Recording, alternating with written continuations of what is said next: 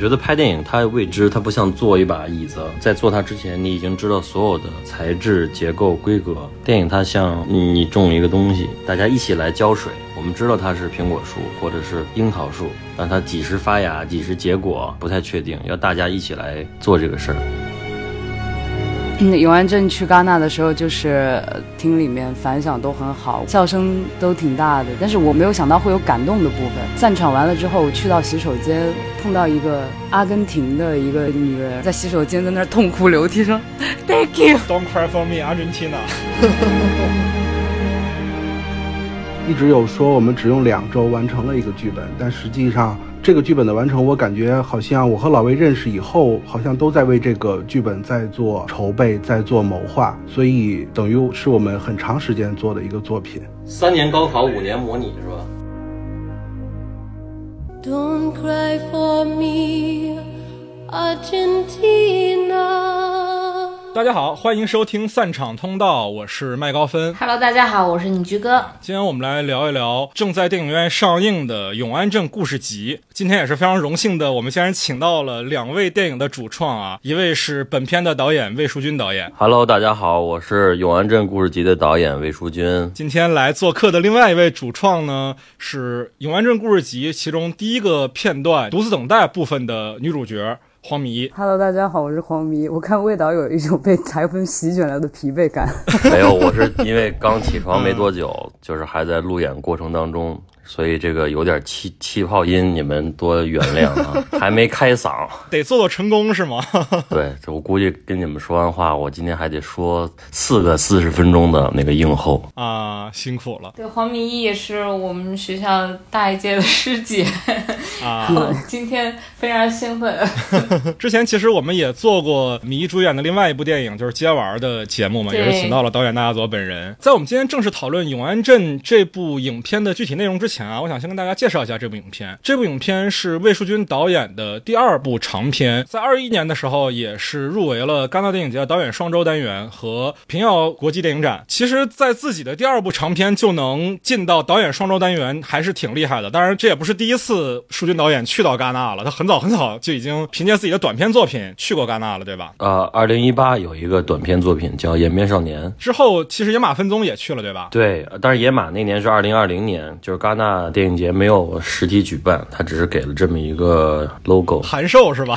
对，函授，大家远程假装参与了电影节。啊那我们接下来的第一个话题呢，我想先问一问导演，就是毕竟影片刚刚上映嘛，可能很多我们的听众还没有看过本片。你们两位作为影片的主创，要怎么去向观众推荐这部影片呢？这是一个非常值得思考的问题。最近我一直在跟发行团队学习，因为我意识到一个问题，就是大家觉得这是一部好电影，说嗯真不错，和他去买票这是两件事。他买了票以后，真的去拿这个票进场观看电影了，这是第三件事。每一个动作，这个链条之间，它都有无数的玄学存在。因为很很多人就会说，哎，不错啊，然后他没有去看这个电影，或者说我真的相信这个电影应该很好看，相信你们，加油。对，然后没去看。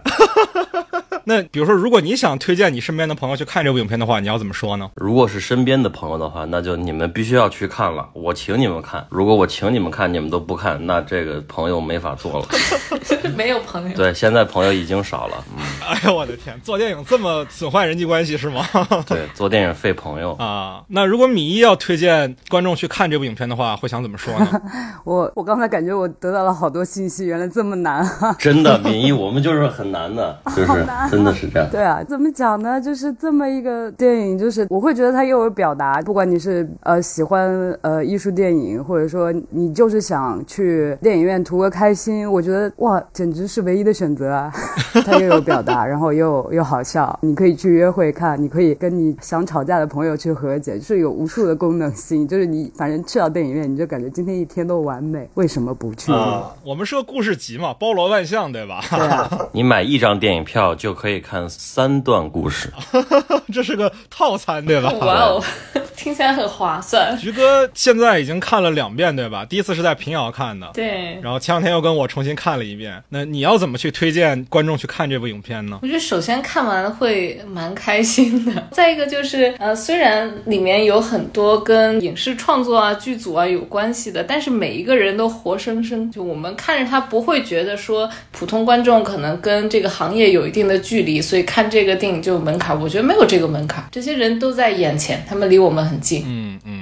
那我自己讲讲我的感受啊，因为我目前也是看了影片看了两遍嘛。呃，首先我相信啊，我台听众一定是这部影片的受众。我台也不是什么大台啊，大家能在茫茫人海之中找到我台，一定是对电影文化、影迷文化有感兴趣的。我相信你们一定是这部影片的受众，因为我觉得这个影片它最有意思的一个地方是它结合了很多电影创作过程中的有趣的地方。如果你是个影迷的话，中间有大量的地方你会会心一笑，甚至都不是会心一笑了，会哄堂大笑。哈哈大笑。对对对，我跟菊哥俩人第一次去看这个影片的时候，是一个内部观影嘛，除了我们俩，就只有另外一个也是媒体的朋友。结果我们仨人看这个片子的时候，还是笑得很厉害。每次提到华语电影这个点，我们都乐不可支。所以我觉得这个影片首先在喜剧任务上它完成的非常好，同时呢，就是它不是那种纯粹为了让你笑笑的那种纯喜剧，它还是有很多自己导演的个人趣味在的。它很好笑，但它不是那种俗套的笑话。所以这是我觉得这部影片在当下国内内最难得的。一个地方，他的幽默的习惯是非常具有原创性的。我觉得在喜剧类型里面去寻找原创性这件事情是非常非常难的。然后这部影片在当下的大陆环境里，我觉得算是完成的非常好的一部作品了。如果对电影制作感兴趣的朋友，如果想要看一部具有原创精神的喜剧的朋友，都欢迎来看一看《永安镇故事集》啊。如果相信散场通道观影审美趋向的朋友，就去看一看《永安镇故事集》。对对对对对对对，相信我们，相信我们。谢谢谢谢谢谢，你们这段会剪进去的是吧？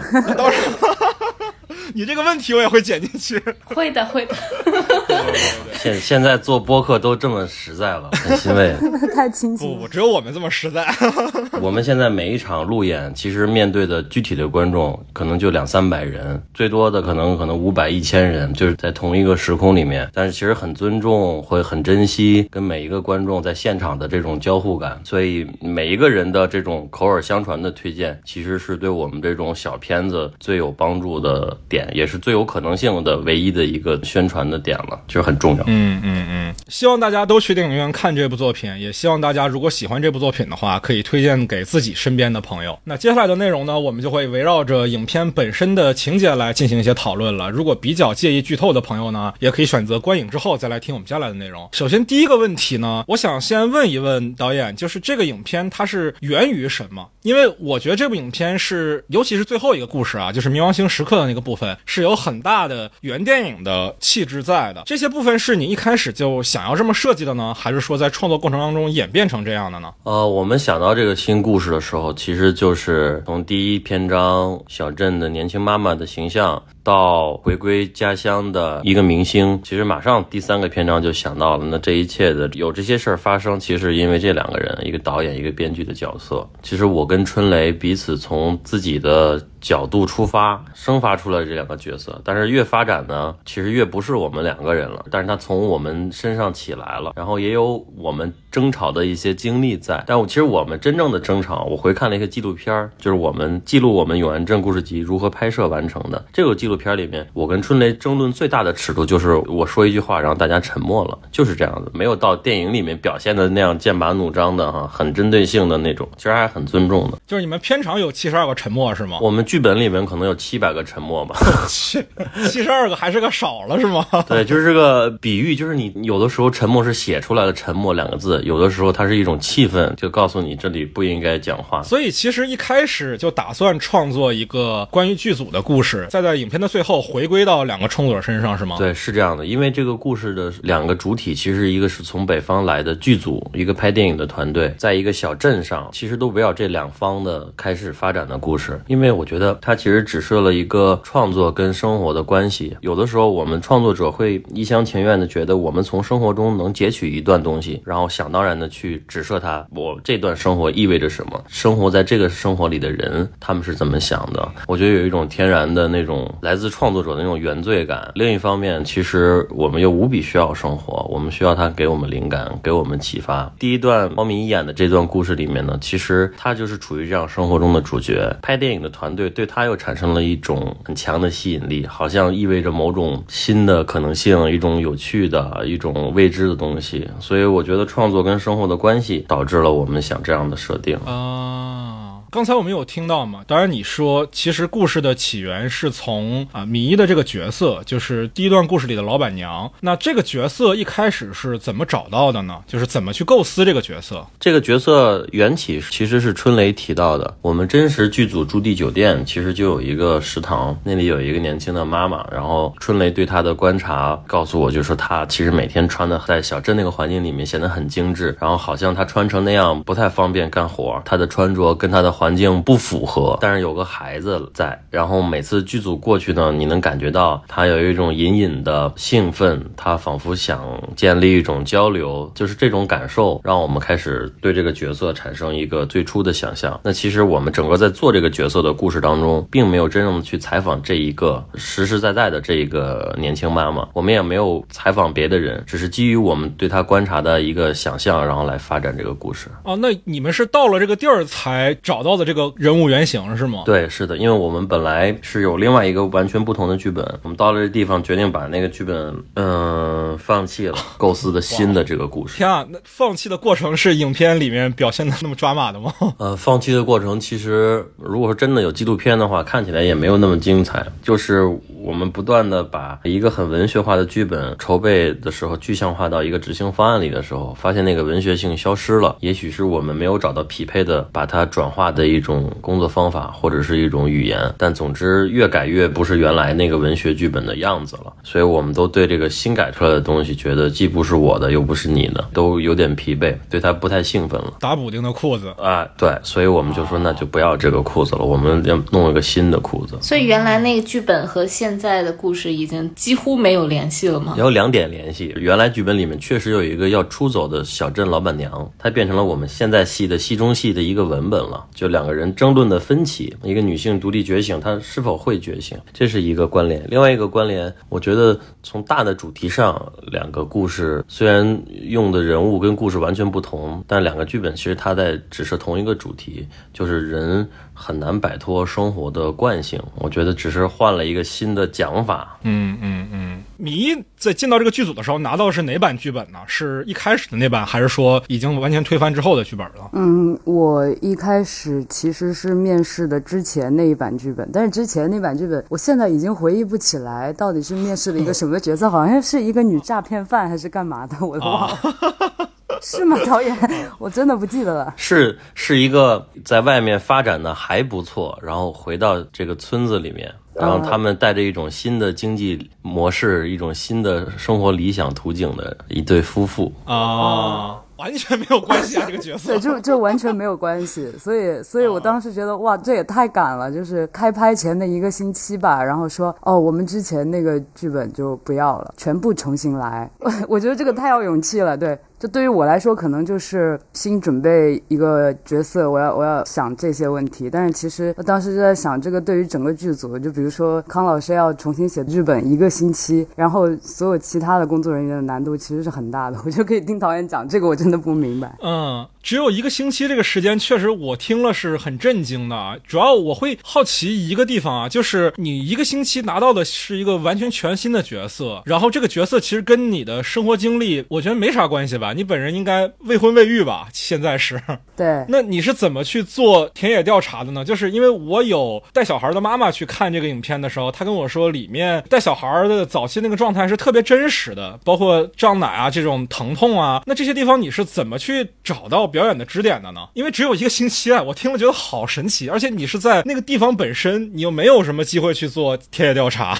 这个就是导演也考虑到这个问题了嘛，就是魏导就说提前一个星期来，这个星期你就在这里生活。我跟那个演孩子的那个演员星星特别可爱，他当时也还不太能走路，然后我就天天跟他待着。我会跟他妈妈一起去带他，带他玩。他后来都分不清到底谁是他的妈妈，他妈妈都乱叫。我觉得那个那个时候，我突然觉得哇，原来是这个样子，原来被一个孩子叫妈妈是这种感受，而且那个时候 对特别神奇。然后他会对你发火，他会对你所有的性情流露。我那个时候知道一个妈妈该承担多少。然后还有那个时候就是我的闺蜜刚生完孩子，其实我是陪她经历的那一段过程。其实就是很多困境是在那个剧组本身的体验，然后还有之前生活的我看到的一些体验给我的。刚才魏导也说，他们他们是在这个小镇看到这个老板娘。他们才有的这种创作的兴奋感。当时我记得魏导也找我讨论过一次，其实我挺懵的。然后他就问我：“你你有什么想法？”突然想到魏导让我去每天去体验那些老板娘的生活，然后又跟着那个老板娘去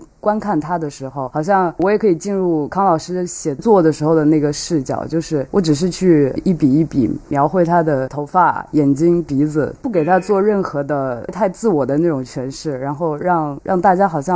都能看到康老师想表达那种东西吧，就从第一个故事进入，然后到第二个看上去很美的时候，能够好像跟自己产生连接，再到第三个故事的时候，会觉得哦，所有的讨论都抵不过最后一下的那个冲击。我就觉得这个太妙了，我就在剧作上面，嗯。你在去塑造人物的时候，其实有点像最后一个故事《冥王星时刻》里面导演提到的，在生活的墙上开一个洞，把摄影机探进去，就是只观察，而不去对它做表态。是。那其实到了最后一个故事的时候，我觉得导演还是。你不说对生活做了一个判断吧，起码说对自己的创作有这样一个判断。那导演自己的对于这个影片的创作观，在影片里是更像片子中的春雷那个角色，还是说更像片子中的导演这个角色呢？其实都不在他们两个的立场上，其实又都在，并不是说导演代表我的观点，然后春雷的是他的演的编剧代表他的观点，因为这两个人的观点其实更多呈现出来是一种问题，那个问题本身是我们的。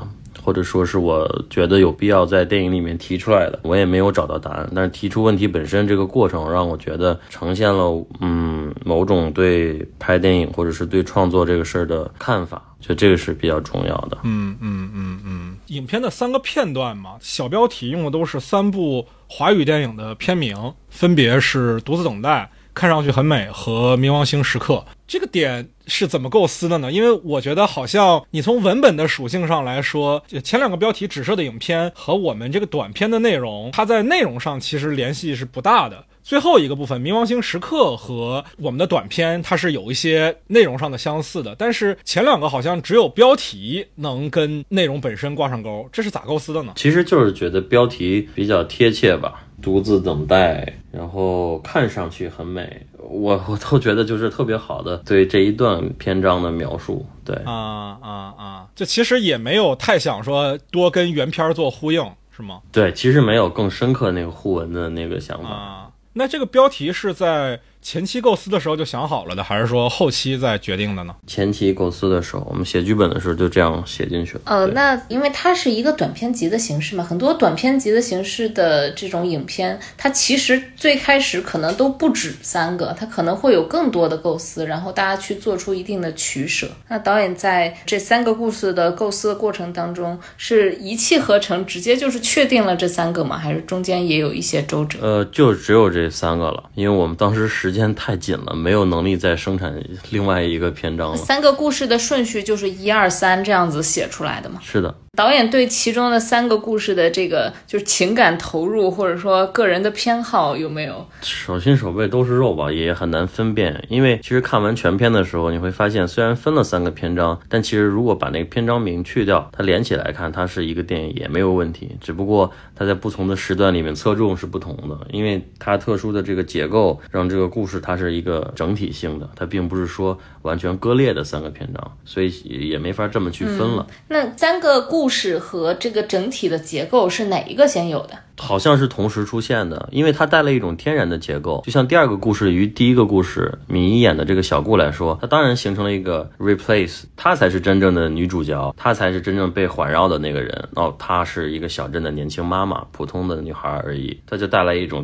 替位的结构。那么这两段事情都发生了，那这个创作跟剧本是怎么回事？老板娘到底为什么要走？因为讲的戏中戏的这个老板娘，其实就是又跟黄明有关系，又跟杨子姗老师演这个角色有关系的。好像内容出现的时候，结构直接出现了。啊，就是一种浑然天成的感觉。嗯嗯。这这个真的还挺厉害的，很容易就是想出来其中一个或者两个故事之后，就不知道它应该如何变成一个结构。那这种浑然天成，其实特别厉害。嗯，也可能是急中生智吧，当时都逼到那个程度了，我感觉。对我一听到剩一个星期，作为经常在做执行岗的人，已经开始疯了脚趾抓地了。我的对，因为我这个故事发展的过程，它其实是从呃，我觉得比较内在的方式生长出来的。这如果说我们分别构思三段故事，然后我们觉得主题上有共性，然后我们要找同类项，然后再做结构的话，可能就不会有这么快，要找到更巧妙的方法方式。对，因为这个故事从第一个故事生发到第二个故事，然后再生发到第三个故事，它好像是一个树苗长起来的一样，所以好像也不太需要你专门去为它。设计更多的结构，但我们内在的东西会穿插一些，就尤其是第三段故事里的这两个主人公，在前面两个篇章的时候会慢慢出现在关键的时候，然后到第三段他们两个作为主人公的时候就不不会那么突然吧。嗯嗯嗯。片子里面，起码说前两个故事就是多次等待和看上去很美，在我自己的观影的感受当中，比较像美国上世纪六七十年代的一些短篇小说的风格。你比如说卡佛或者卡波特耶茨的那种，就是讲长袍上的狮子，就是生活的破败的一面，就是不呈现在面子的那一面的痛感。那有哪些作品是影响了呃舒军导演，包括春雷的一些创作风格？嗯，反正围绕永安镇故事集最早的剧本，春雷很喜欢契诃夫的《三姐妹》。嗯，呃，《三姐妹》里面也讲一直要去莫斯科，最后没去成。还有《樱桃园》，那个其实都是在原永安镇的剧本上对春雷影响比较大的。我当时看那原剧本，感受很像是那个耶茨的《十一种孤独》。我觉得每个人都在一个很闭塞的。环境里面，然后他描写的其实还都非常生动，他并不是只有情绪。到了新的故事里面，我们参考了一些电影，比如说他们去做台词的方式。我们记得当时好像还看了那个《独自在夜晚的海边》啊啊，真有金敏喜是吧？对，有有，我记得有一场戏是四五个人、五六个人围着一个餐桌吃饭，然后他们是一起谈话，然后但是涉及好几个小题目，在一场对话里面，一场饭局里面，一个镜头拍，非常精妙。其实那个台词做的非常好，我们当时真的就有看纪录片里面也看见了。就说我跟春雷围着那个 电脑看这段戏，然后也也想到了伍迪·艾伦导演的片子啊，所以还是主要参考的是有文学性的喜剧，对吧？对，但其实我们当时做的时候没有意识到喜剧这个层面，只是觉得有的地方是荒诞的，它是好笑的，但没有上升到说喜剧这个标签儿。或者说，很多人看完以后觉得这真的太好笑了，已经好笑到像一个喜剧了，就是没意识到这个事儿。哦，这不是故意的，是吗？我们只是觉得好笑，但好像没有好笑到这样好笑。嗯，就是没有把喜剧当做一个类别去做。对对对。哦，是的。还有一个额外的小问题啊，就是影片的开头，那个纪录片摄影师和另外一个剧组成员啊，我忘了是谁，俩人在聊那个大棺材这一段，其实是完全游离于影片所有的正文内容之外的。这一块是怎么设计的呢？这块的灵感来源于，这是两个导演演的嘛，一个是宋川导演，然后一个是杨平道导演。宋川导演到剧组第一天，我去房间去看他，然后他正在滔滔不绝跟别人讲述他老家入葬的那个仪式是什么样的，我听起来非常非常吸引人，因为他的当时的讲述活灵活现，让我印象深刻。他说在。棺材的两边钉上钉子，有一种永世不得翻身的感觉，好像跟我们最后马拉多纳去世的这件事情，亦或是说有的时候像生活一样不可翻盘的感觉很相像。但是，一上来呢，就是我不想直接进入最正的正题，我想从一个侧门先溜进来，或者先从一个扇窗户里面先洒一点光进来，然后我们再看看整个的环境是什么样子的。我我喜欢这样的展现故事的方式吧。这让我想起了我之前看麦克唐纳的《七个神经病》的时候，那开场是也是两个角色滔滔不绝，我以为那两个可能是片子的主角，结果没一会儿那俩角色就被崩了，嗯就是有这种幽默感在。是就是这片子里面有一个创作习惯是很让我意外的，我很少在电影里看到这样，就是让大量的剧组成员来扮演自己。那我们知道剧组它本来就是有分工的嘛，不是说每个人都会表演。如果让剧组成员本身来演自己的话，你会不会担心说他们的表演能力？因为毕毕竟剧组里面还是有很多职业演员的。你说像迷一、杨子姗老师、刘洋，大家都是专业演员，那。跟非职业演员去混用的时候，会不会担心说语境没法协调这个问题呢？我觉得这是涉及两个问题。第一个问题就是表演这件事儿，我觉得应当从表演学院者或者学习表演的少数人群的手中解放出来。我们其实，在生活社交当中，总有自己想表达自己的一个侧面，或多或少，我们都在表演，只不过它是程度的问题。那我觉得，只是找到适合，比如说素人演员，他能驾驭的一种方向啊，在一个大的框框里面，他能完成它，那我觉得他就是可以演这个角色。当然你，你不能指望他像职业演员说有那么大的角色跨度，他都能完成，那可能我觉得是有难度的。在一个他可控的、熟悉的感受里面，我觉得是没有问题。稍加改动、稍加调整，这些也是没问题的。另外一个问题就是你刚才讲素人演员跟职业演员如何调平的问题。其实，在我来说，我觉得我没有在做过多的这样调和的工作，因为我们其实，在生活当中，比如说我们在咱们这个三场通道的电台当中，就是一个我们共同建立的一个自然的语境。它就已经出现了，它并不是依赖于某一个人的说话习惯，然后它改变成那个频道。只不过说，当然有一种坏的表演，一种坏的表演是说，像一个很刻板的电视剧里面说一句台词的样子，这个对人的影响其实也很大。它甚至不是不光是对演员的影响了，比如说那些我们在日常生活中很少讲的话，但是有时候在现实生活中需要讲出来的时候，你会觉得突然间他讲的好像电视剧里的方式，其实他可以用自己的方式去表达。当然。这个坏的表演就是要去除掉的，它跟一个真实的、写实的这种交流的语境是不同的。嗯嗯嗯，你片子里面其实也借这个导演之口说了，说这种有训练痕迹的演员是最不好调的，是吗？嗯，那个痕迹感，我觉得更多指的是一种负面的吧，因为我我我不觉得说所谓感受派、什么方法派是有巨大的这种分歧。其实大家对表演，如果只是这样去分的话，那太极端了。它有很多细枝末节的。有的时候，很多演员也会用方法，他也当然用感受，他怎么能剥离个人的感受？他是个人呢，他有自己的情感意识、精神状况，他没法剥离这件事情。不是说用方法的人就不用感受，用感受的人他就没有理性在支配他，在演这个戏，是吧？不受控制，那也不是。那米一自己作为一个职业演员，你再去跟很多非职业演员对戏的时候，会需要比如说调整自己的表演方式，或者在呃摄影机之外的时间去跟他们多沟通之类的吗？我觉得特别像是刚才魏导讲的，就是在做一种延续吧。因为我记得其实挺深刻的，有一场我忘记，就是当时拍的时候，好像头一两场的时候，我会有那个坏的东西，就是一到一到结束的时候，总感觉我要我要做一个什么结论一样，就是在搓衣服那一天，我 搓了好多条，然后魏导说：“你就搓你的呀，你干嘛？” 你为什么一定要抬一个头？你要给谁看？就大概是这个意思。对我那天那天就是突然一下感觉被打通了一样吧，就是就是去延续它。所以对我来说，跟非职业演员或者职业演员对戏的时候，其实不会太考虑他们有什么差别，因为对我来说他们都是人，然后每个人都不一样，我没有办法知道对方会给我带来什么，只能去延续我当下的。一切的感受，然后给我自己很本能的呃反应。但是这个特别好玩的就是非职业演员，因为他不知道会发生什么，有的时候还会憋一些坏招，这个就特别好玩，特别新鲜。比如说选角，就是我是面对的很多导演，其实呃我后来回想，对我来说，我都不用去演那个老板娘，我当时从来没有去过任何电影节。我对那个东西是很很好奇、很向往的。我拍摄之外的时候，我经常听各个导演们讲的，就是哦，他们新写的剧本是什么？他们会互相讨论，去看对方的影片。有的时候，我也我也去参与看一下。所以那个东西对我来说特别新鲜。还讨论电影节，说电影节该是什么样子，他们每天吃什么样的早餐，住什么样的酒店，每天会要穿什么衣服，见到什么样的人。那个一切对我来说都是很新鲜的。就因为这样的方式，我在拍摄的过程中其实没有太考虑。过很多问题。啊，也就是说，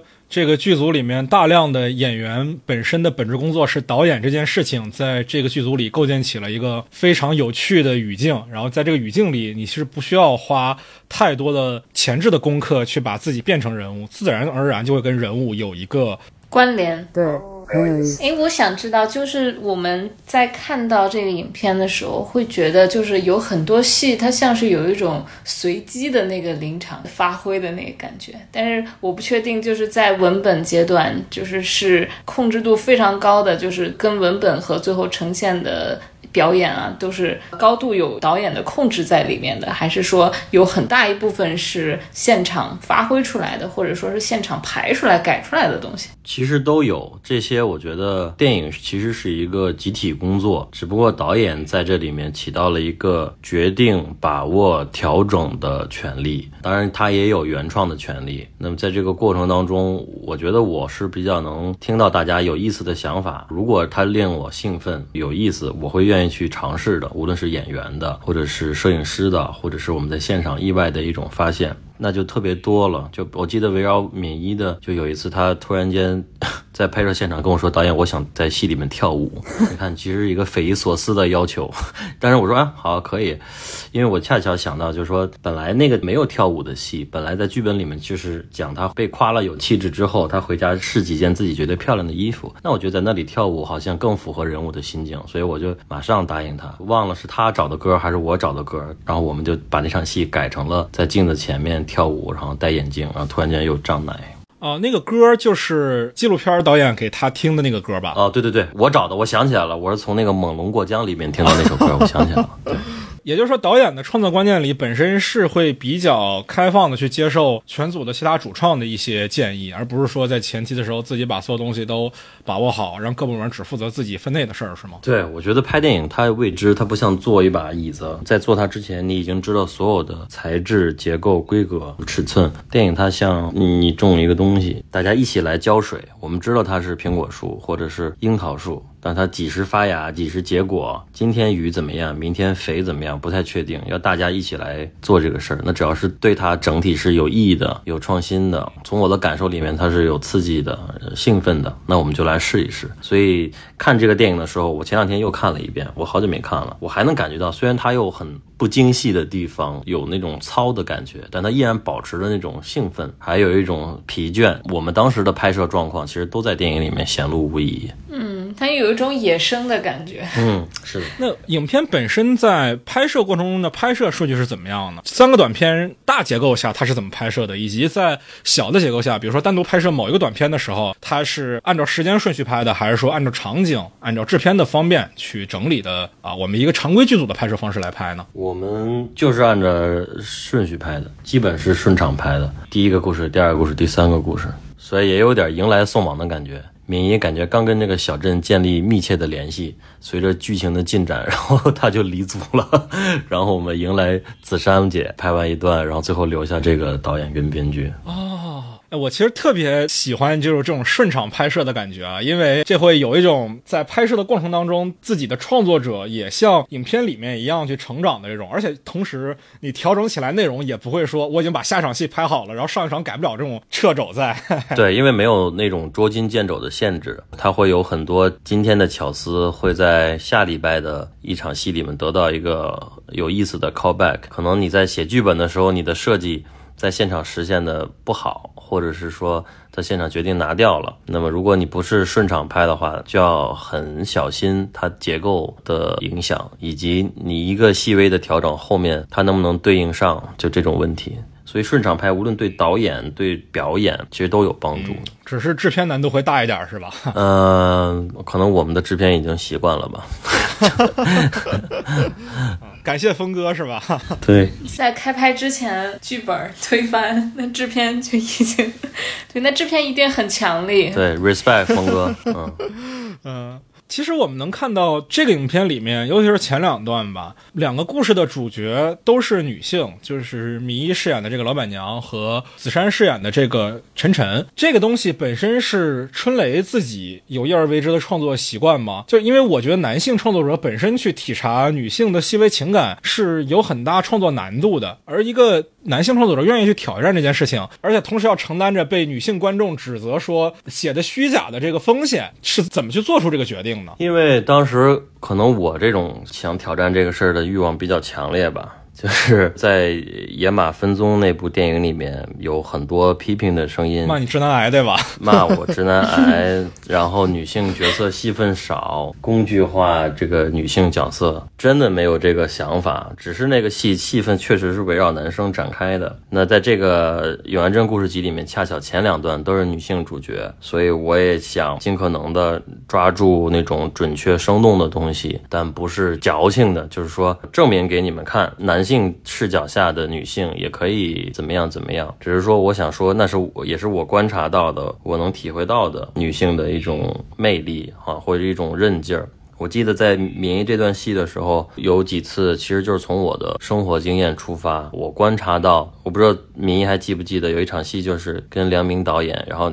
坐在那儿的那场戏，剧本里写很疲惫，嗯，你记得吗？伸了个懒腰什么的。然后我记得一开始的时候，敏仪演的也很好，她就是把孩子奶睡之后，然后坐在那儿，然后伸了个懒腰，感觉这个人很累。但是我我看那个镜头，我就怎么看都总觉得他跟我的那个观察不一样。我我想了半天，我想不出来是哪儿不一样。哦，突然间我想到了，好像真正累的时候就是就瘫坐在那儿，然后也坐不直，就也没没怎么动，没有伸懒腰这个动作，因为好像伸懒腰。然后这个东西就更有意向观众宣明说这个人物累了，这个动作更有说明性。后来我就跟敏一，我们就尝试说，那我们试一下没有这个动作的。后来看那个效果果然更好。所以从刻画女性角色来说，我觉得这种观察对我来说很重要。我记得当时我还在向我太太询问胀奶的感觉到底是一种什么感觉，她跟我讲，就是说像两个那个实心的那种铅球在乳房下面那种感觉，一种坠痛、胀痛。那我只能 把我听到的，然后描述给敏仪听，然后她去参考，她去体会，然后通过她的表演来传达出来。啊，导演本身其实也是在观察当中学习，对吧？是，当然了，因为其实要通过很简单的东西去传达准确的、生动的，我觉得它不是一件容易的事儿。它肯定不是说某人通过才华一拍脑门在现场就想到的，我觉得不是这样的。嗯嗯嗯嗯，米一作为一个女性啊，女演员去。参与到这个创作当中的时候，你对这个角色的感受是怎样的呢？你在这个角色当中自己的发挥的空间是多大呢？嗯，这个角色对于我来说，就是我接近他其实没有花太长时间的原因，是因为他特别像是我老家，我每天出门都能看到门口的一种小阿姨。但是我会觉得特别带来感受的是，因为我可能自己长到现在这么大，我的身边出现过像小顾老板娘这样的人，也出现过像紫珊姐饰演的晨晨这样的人，他们就是这个时代两两种女性的现象。我感觉我都都去。共同一并的体会了，所以我知道现在就是有这两种女性，不能光谈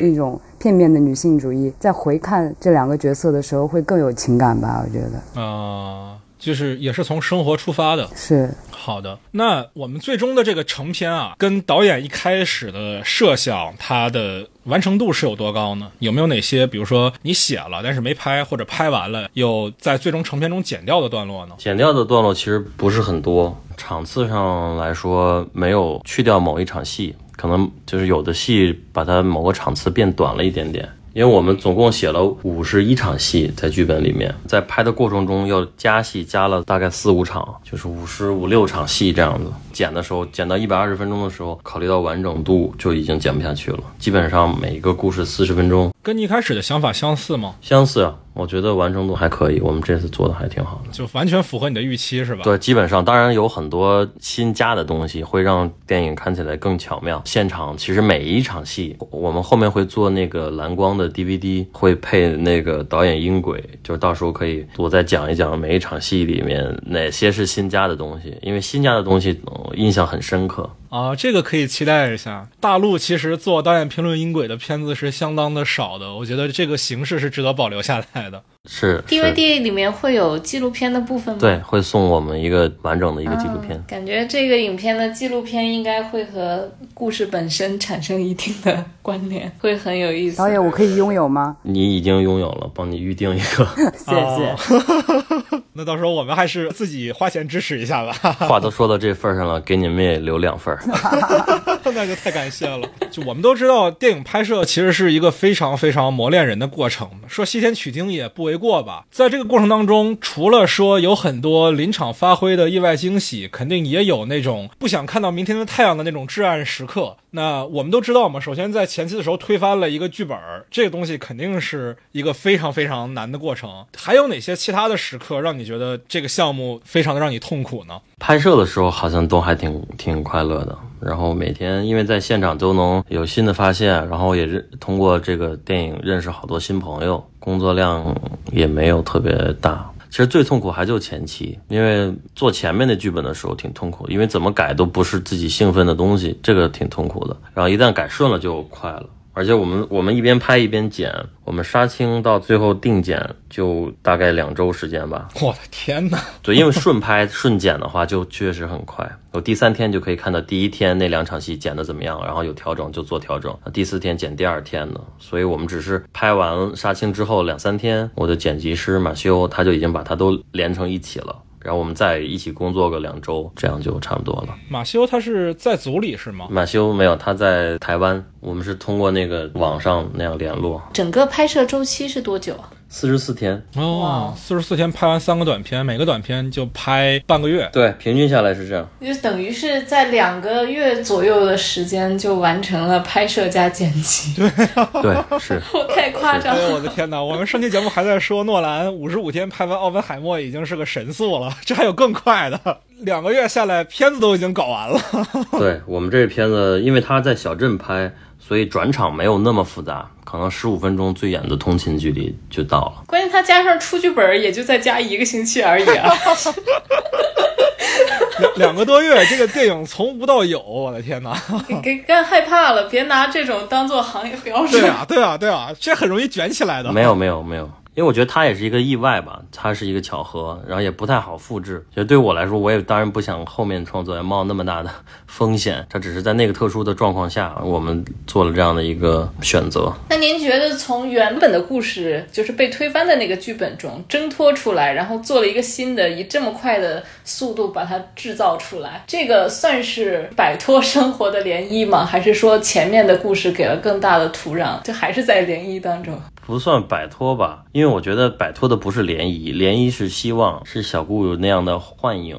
最终难摆脱的是不变的平静。涟漪起来，涟漪还会落下去，新的创作焦虑依然会回来。所以啊，其实我们之前做节目的时候，经常会跟导演聊一个话题啊，就是搞电影的嘛，可能都比较迷信啊，大家会有有开机放鞭炮啊什么的，摆猪头啊什么的。有的时候我们会聊到一个概念，叫被电影之神眷顾的时刻，就是某一场戏突然非常好像冥冥中有人相助一样的，出了一些在某一个瞬间被摄影机拾取到的影像，或者说是段落。在永安镇创作过程当中，有这样被电影之神眷顾的时刻吗？我经经常觉得，就大家的相遇本身就是一种缘分，这个缘分就是眷顾。它并不是说这一点我没想到，然后摄影机恰好拍到了一个什么东西，那个更多是一种意外巧合，叫 happy accident。所以我们并不觉得那个是很重要的，但大家机缘巧合的凑到这里，莫名其妙的完成了这么一个莫名其妙的片子，我觉得这个就是一种眷顾。我记得当时那些导演来到永安镇的时候也很巧，就是大家都不知道从哪儿被拐骗过来的，那可能每个导演的那个渠道不同。我记得杨平道导演到了以后，把这个翟一翔导演拉过来。翟一翔到了以后就说：“你们这剧组，我之前真的以为是一个传销组织，找到我的时候跟我讲说，不知道演什么，也别问，速来永安镇集合。说这是什么组织？” 然后大家就因此结缘，真就一百单八将。对，在这里面享受一段时光，包括我们那个宋川导演，虽然大家戏份挺平均，但他不巧就是他的戏从开头到结尾，我们顺拍嘛，他整个待完的全程，然后他在全程里面还完成了他的一个片子的剪辑，也挺有意思。等于说大家在拍摄过程中过了一段永安镇生活，这永安镇生活也挺有意思的，可以让敏一讲一讲。对，就是我那段时间真的挺开心的，因为可以跟这么多导演，然后 每个人个性都不一样。呃我刚刚说他们会憋的坏招，比如说宋川导演，他就他就很喜欢那种意外的东西，他会去制造意外的东西。然后比如说梁平道导演跟我对手戏就很多，然后我有的时候会被他看毛，因为他也在进入角色，他他是一个纪录片导演，他就每天突然一下盯着我看，我真的很不舒适。我说这是什么男性凝视，什么意思？干嘛？然后就真的看着我很懵，躲他。他是在片子中饰演你的老公，对吧？不是不是，杨平的导演是饰演那个纪录片。纪录。片哦哦哦，OK，对对对，纪录片导演突然他就他就说我的眼睛就是摄影机，我要盯着你看，好恐怖啊！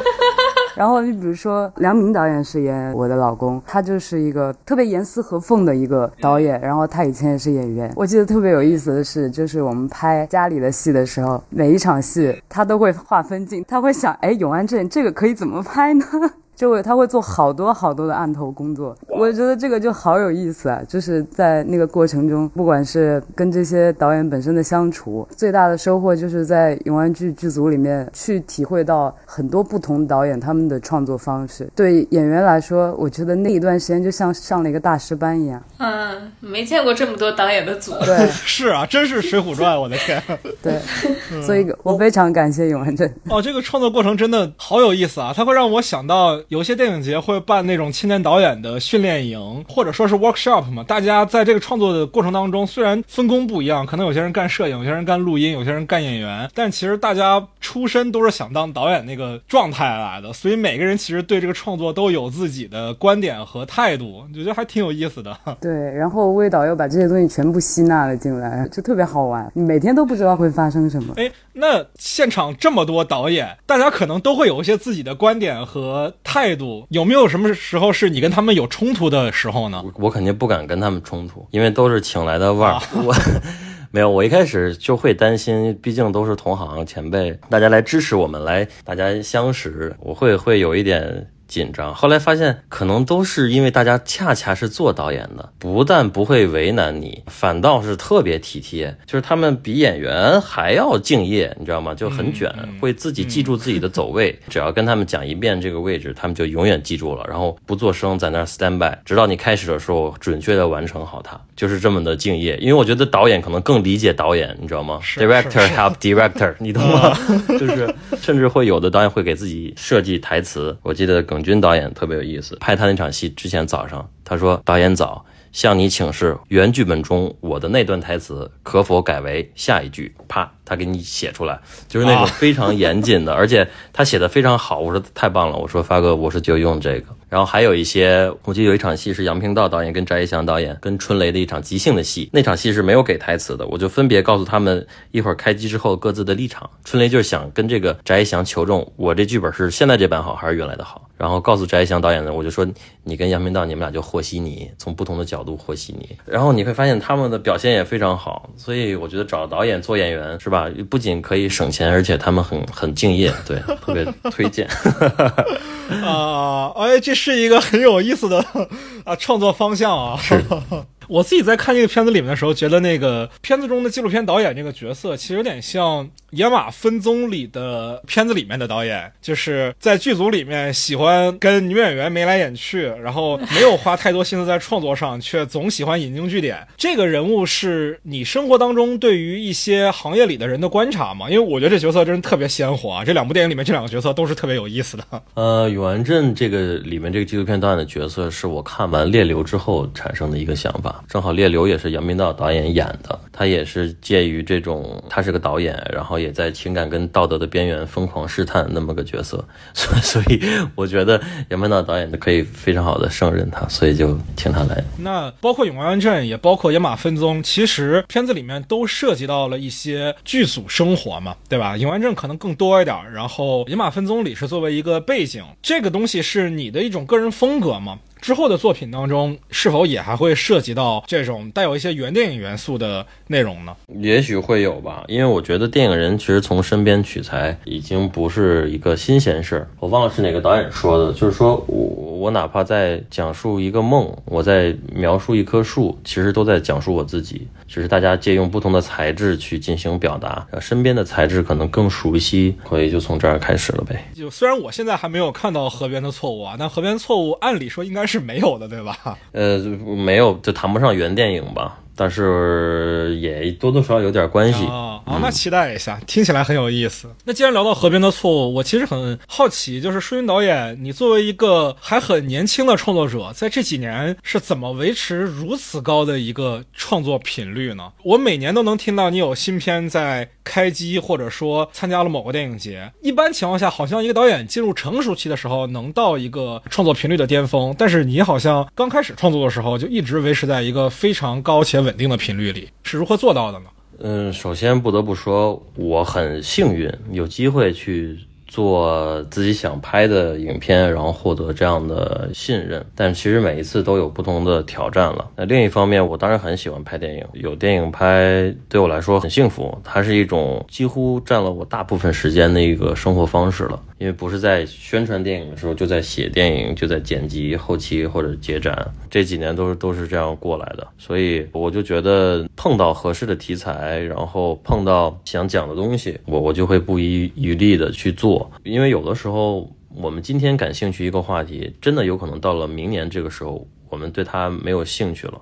真的有可能就又又不想拍了，我觉得这个是在我身上至少是有的，所以我说当下我对他有感受，嗯，那就把我当下的这个感受传达出来。也许这个感受它不太理性，认识还不够完整，但是那种兴奋，我觉得是支撑我去做每一个戏的一个很核心的动力，所以我很珍惜那个感受。一旦有那个感受，那我就想有没有机会去完成它。对，也是因为这种兴奋，所以会选择就重新构建一个剧本。对，是的，是的。其实听你说起来好像是一件很自然的事情啊，但是以我接触的很多青年创作者而言，去维持自己的创作欲本身其实是有难度的，而且包括怎么去做自己拍摄资源的一个整合。你自己刚才的表述里是把它归结为幸运嘛？但是除了幸运之外，有什么经验之类的可以谈的内容吗？我觉得电影它是集体创作，所以跟你一起作战的伙伴们。其实还挺重要的，这些人的稳定、相对的熟悉，因为大家其实，在共同成长的过程，我们大部分的主创其实从野马开始，然后一路走下来，其实大家都。一直在各自的领域上在进步，那我觉得这个其实还对我帮助非常非常大。比如说我的制片呐，我的执行导演呀，然后摄影、美术啊、造型这些，声音，就大家都在一起成长的感觉，我觉得也挺好的，会互相很明确的指出你的不同、你的不好。包括我的执行导演星博经常跟我说：“说老魏，你确定吗？这样行吗？你再好好想想。”我说：“我确定。”他说：“你再好好想想。”我说：“行吧，那再换一个，再再拍一个。”他会很直接跟我说他发现的问题。我觉得这一点其实是很宝贵的。大家从学校出来的时候，肯定会有自己信任的伙伴，然后大家从拍作业开始啊，拍一些广告开始，小片子开始，积累起来的经验和情感都挺宝贵。我觉得。就是寻找到值得信赖并且能给你提供支持的创作伙伴是最重要的，对吧？对，我觉得这非常非常重要。对，越听越像《水浒传》，其实。稍微问一点题外话，就是我们大概什么时候能看到河边的错误？我确实是很期待。我也很期待，我希望是今年吧，今年晚一点的时候啊。好的，好的，好的。除了河边的错误之外，之后还有别的创作的计划吗？呃，还在准备当中。都还在准备当中，就先没法说，是吗？OK OK OK OK OK。对，那这个片子其实是一个二一年的作品嘛，到了今年，它终于能走向市场去面对所有的观众了。迷和舒云导演这次在两年之后看到本片的时候，跟当年看有什么体会上的区别吗？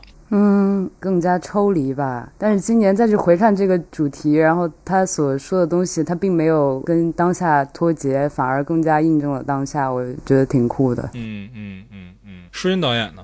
还是觉得有的地方确实挺好笑的，让我想起很多那个时候拍戏就是戏外的事儿人，嗯，他好像都被记忆就封存在那个电影里面一样。我看到电影的时候，我就想到那个嘎子牛肉，你知道吗？米 就是我们当时常去吃的一个饭店。我看到这帮人坐在那儿，我就想起在嘎子牛肉的感觉。哦，那是每天的饭馆。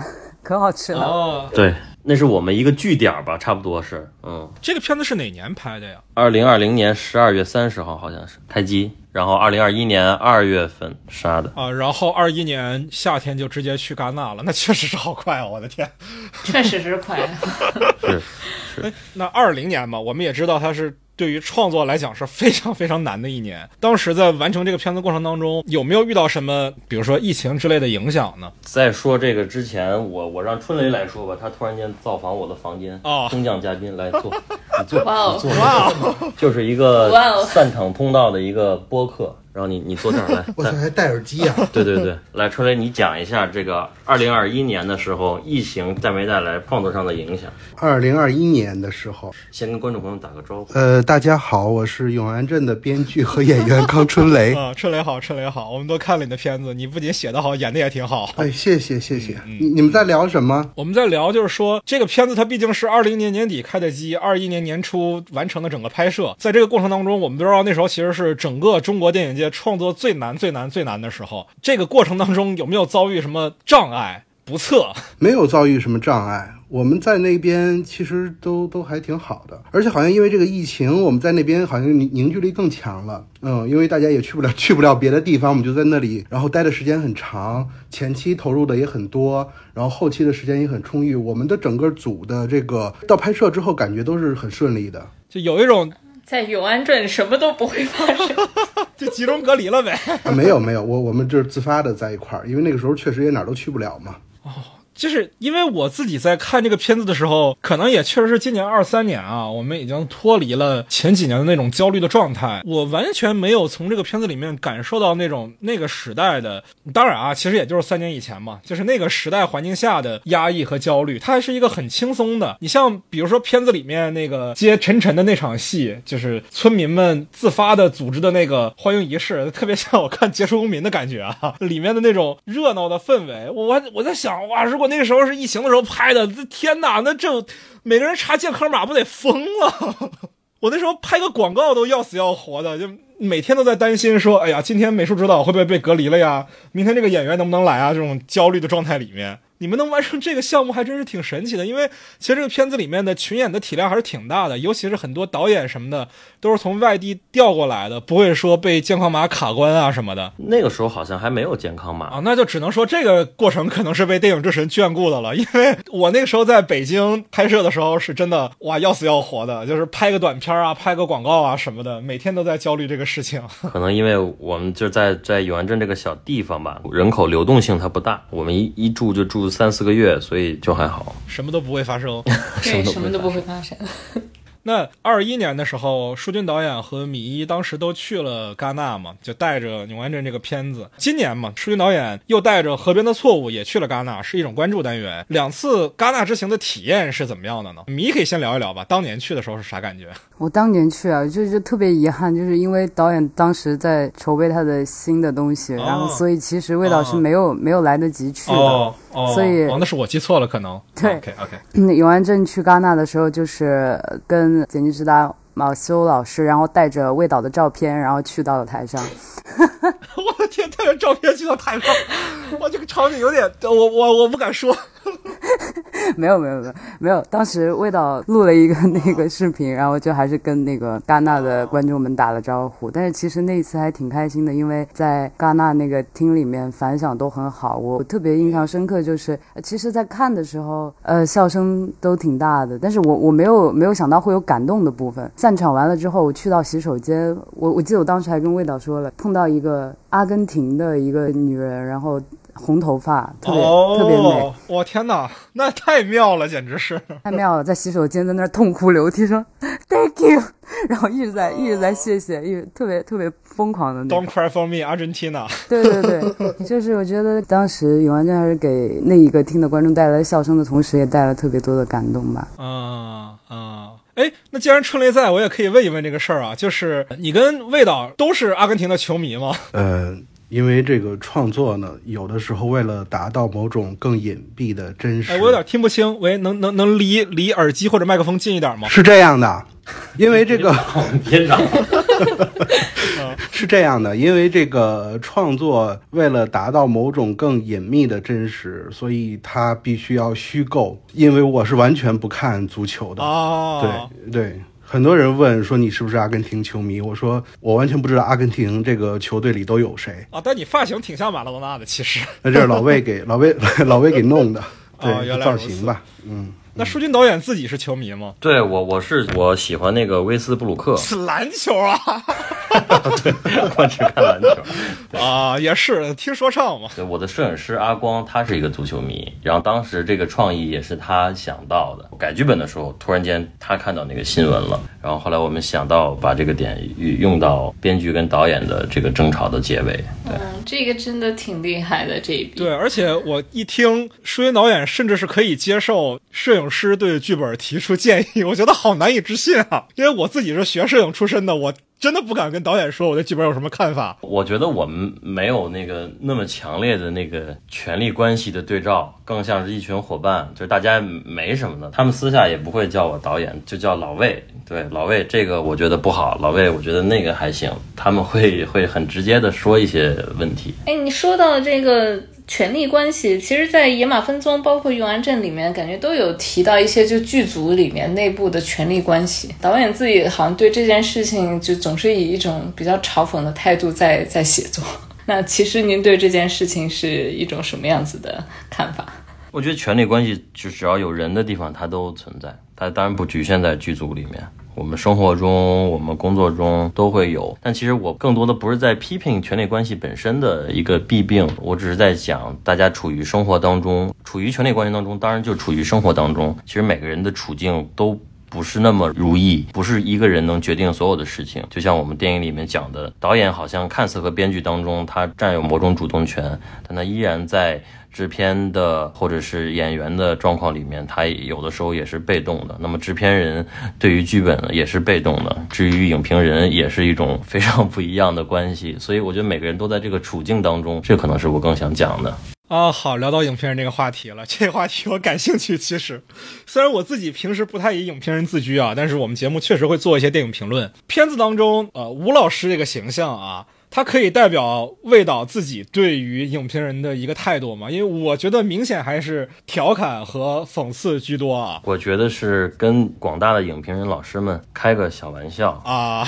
当然，当然有一些我们觉得看着不公平的事情。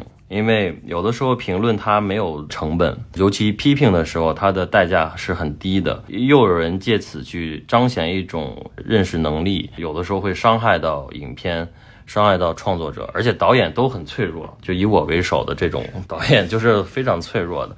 另一方面呢，其实好的、严肃的这种电影批评，它其实是可以帮助创作者的。有的时候我们未必意识到一种结构或是一种解读影片的视角，它提供出来了，可能是我们创作它的时候并没有想到的。当我们回溯看它的时候，哦，我们发现还有这样的一种视角。其实它跟创作会是一个很良性的互促的关系。如果一个电影出来没有评论去讨论它，甚至没有评论去骂这部电影，可能也是一部电影的失败吧。嗯嗯嗯。就影片这个段落，我最大的一个意外就是片子里面导演在遇到创作瓶颈的时候会去征求影评人的意见。那这个事儿是你生活当中真的会吗？因为我很少见到哪个导演会在创作的前期啊。甚至是剧本阶段就去问影评人的观点，一般可能剪辑的时候会让影评人来看一看粗剪啊，或者说是定稿来征求一下，看看有没有调整的空间。但是在剧本阶段就参考影评人的意见的，我在现实中确实是没有遇到过。我的经验里也没有这样的情况。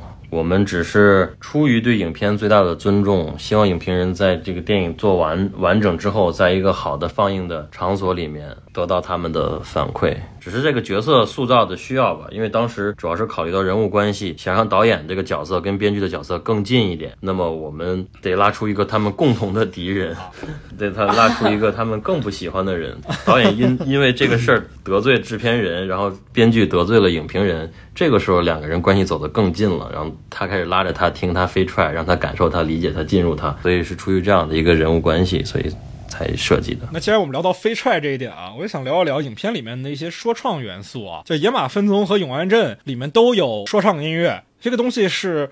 你想做一种节目效果，或者说喜剧效果，还是说是你个人的审美的一个选择呢？我觉得更多还是出于对戏的考量，当然是第一位，就是一个喜欢说唱的，好像一路顺风的这样一个导演。和一个喜欢听平克·弗洛伊德的，然后更内向的、不得志的编剧，这本身就像两件不同颜色的衣服，是为这个角色穿上的。那另一方面，我觉得我当然喜欢说唱，对它是一种从青春期开始一直给我很大、很很大影响的音乐。但是我又觉得说唱好像在某种声音里面，它意味着一种低效率的表达，一种没有输出的音乐形式，好像音乐也存在鄙视链。是吧？古典、爵士、电子、民谣、摇滚、流行，啊，到说唱了吗？好像还不敢到说唱哈。民族美声说唱，我小的时候。在说唱还没有被那个综艺节目带火之前，然后有的时候会说，哎，我我喜欢听说唱。对面的人就会说，要要煎饼果子来一套。这无异于那个杨子姗演那个角色碰到那个人说的话，说弄不好我就是我演你老公呢，就是如此这般的冒犯。所以我希望说唱得到更公允的对待。而且在电影音乐当中，我觉得当然不同了。以古典音乐有古典音乐的好，但是它又不能代表所有的味道。有的时候这个东西有意思，或者是我们角色需要，它就会运过来。那这个片子里面用的是《飞踹》这首吗？就为什么会选择这首呢？他表达了一个什么呢？表达了一个什么？我觉得当然是表达这个角色吧。这个导演感觉横冲直撞的，编剧是有结构的、有逻辑的，然后更内在的。导演是说你直接来，你听我的，你你进来，你你别担心，嗯，我们把它删了。好，导演更粗暴一点。我觉得飞踹飞踹好像就有这一层意味，对于角色的描写。另外一层呢，我觉得也有一种对虚伪，比如说影评人所那个演的那个角色的那种一个回应吧。我印象很深，当时在平遥放完了以后，我路过一个咖啡厅，然后我就听到两个就非常文气的影评人形象的观众，因为刚看完电影，他们在讨论说，呃，一个人说飞踹飞踹，他说不是，那个是。悲跨不是飞踹，然后我就觉得，好像这两个词儿并不属于他们的语言体系当中。但因为这部电影，他们开始讨论它，就说明这个元素或者这个音乐真正进入到这个电影了。飞踹和背胯其实是同一个曲子填了两遍词嘛，对吧？不是，不是，它是两首不同的。背胯是放在最后结尾。背胯背背胯，对我我在片尾时候还有注意到这个事儿，就是中间用的是飞踹，结尾用的是背胯，然后都是张大炮的是吧？对对对，都是张大炮的。背胯是什么意思？其实也不属于我的语言体系啊，不好意思。背胯是一个本土武术动作，就是把一个人从自己的后背上摔出去啊，过肩摔，类似于过肩摔，对。把他的胯背在你的胯上面，然后给他扔出去。字面意思是这个啊，都是武术动作。对，传统。导演对武术动作、对太极拳是有什么？呃，不知道，出于对传统文化的热爱吧。我我我小我小的时候练过武术，所以操，跟这个应该也没什么关系。对，只是觉得觉得觉得是一个。意外的巧合。那片子里面除了说唱嘛，我看到还有用柴可夫斯基那首，其实我也特别喜欢啊，是啊四季吧，我记得是呃六月传歌，对对对对，四季里面的六月的那一张，这一章是怎么选择呢？因为我记得之前我看我特别喜欢的一个相对冷门的电影啊，就是泰伦斯马利克的那个《通往仙境》里面也有反复在用。为什么我选择这首呢？气质我觉得很像原来春雷写的第一稿剧本里他对永安镇的那个小镇的描述。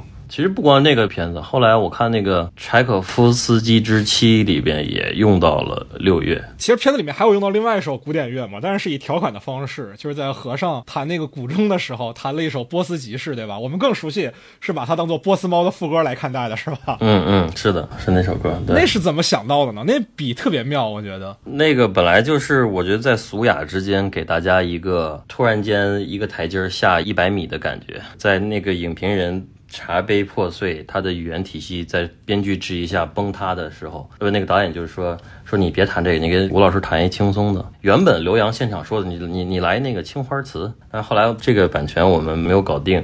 后来又换的这个啊，后期的选择是吗？呃，对，是的。那青花瓷原本就是刘洋的现场发挥，对吧？对，是刘洋的现场发挥。那在后期的时候，你是怎么找到既是流行音乐又是古典音乐，能在这个环境下如此贴切的一首音乐呢？嗯，我觉得还是让大家从那个台阶下来的时候，以为是一个正常台阶，然后听着听着觉得说，哦，波斯猫，我是想造成这个感觉，所以他前几下弹演奏的时候就让他弹得很慢，就是。当当当当当当，就这样就开展。明白了，明白了，明白了。导演这种幽默感是在生活中也是这样的吗？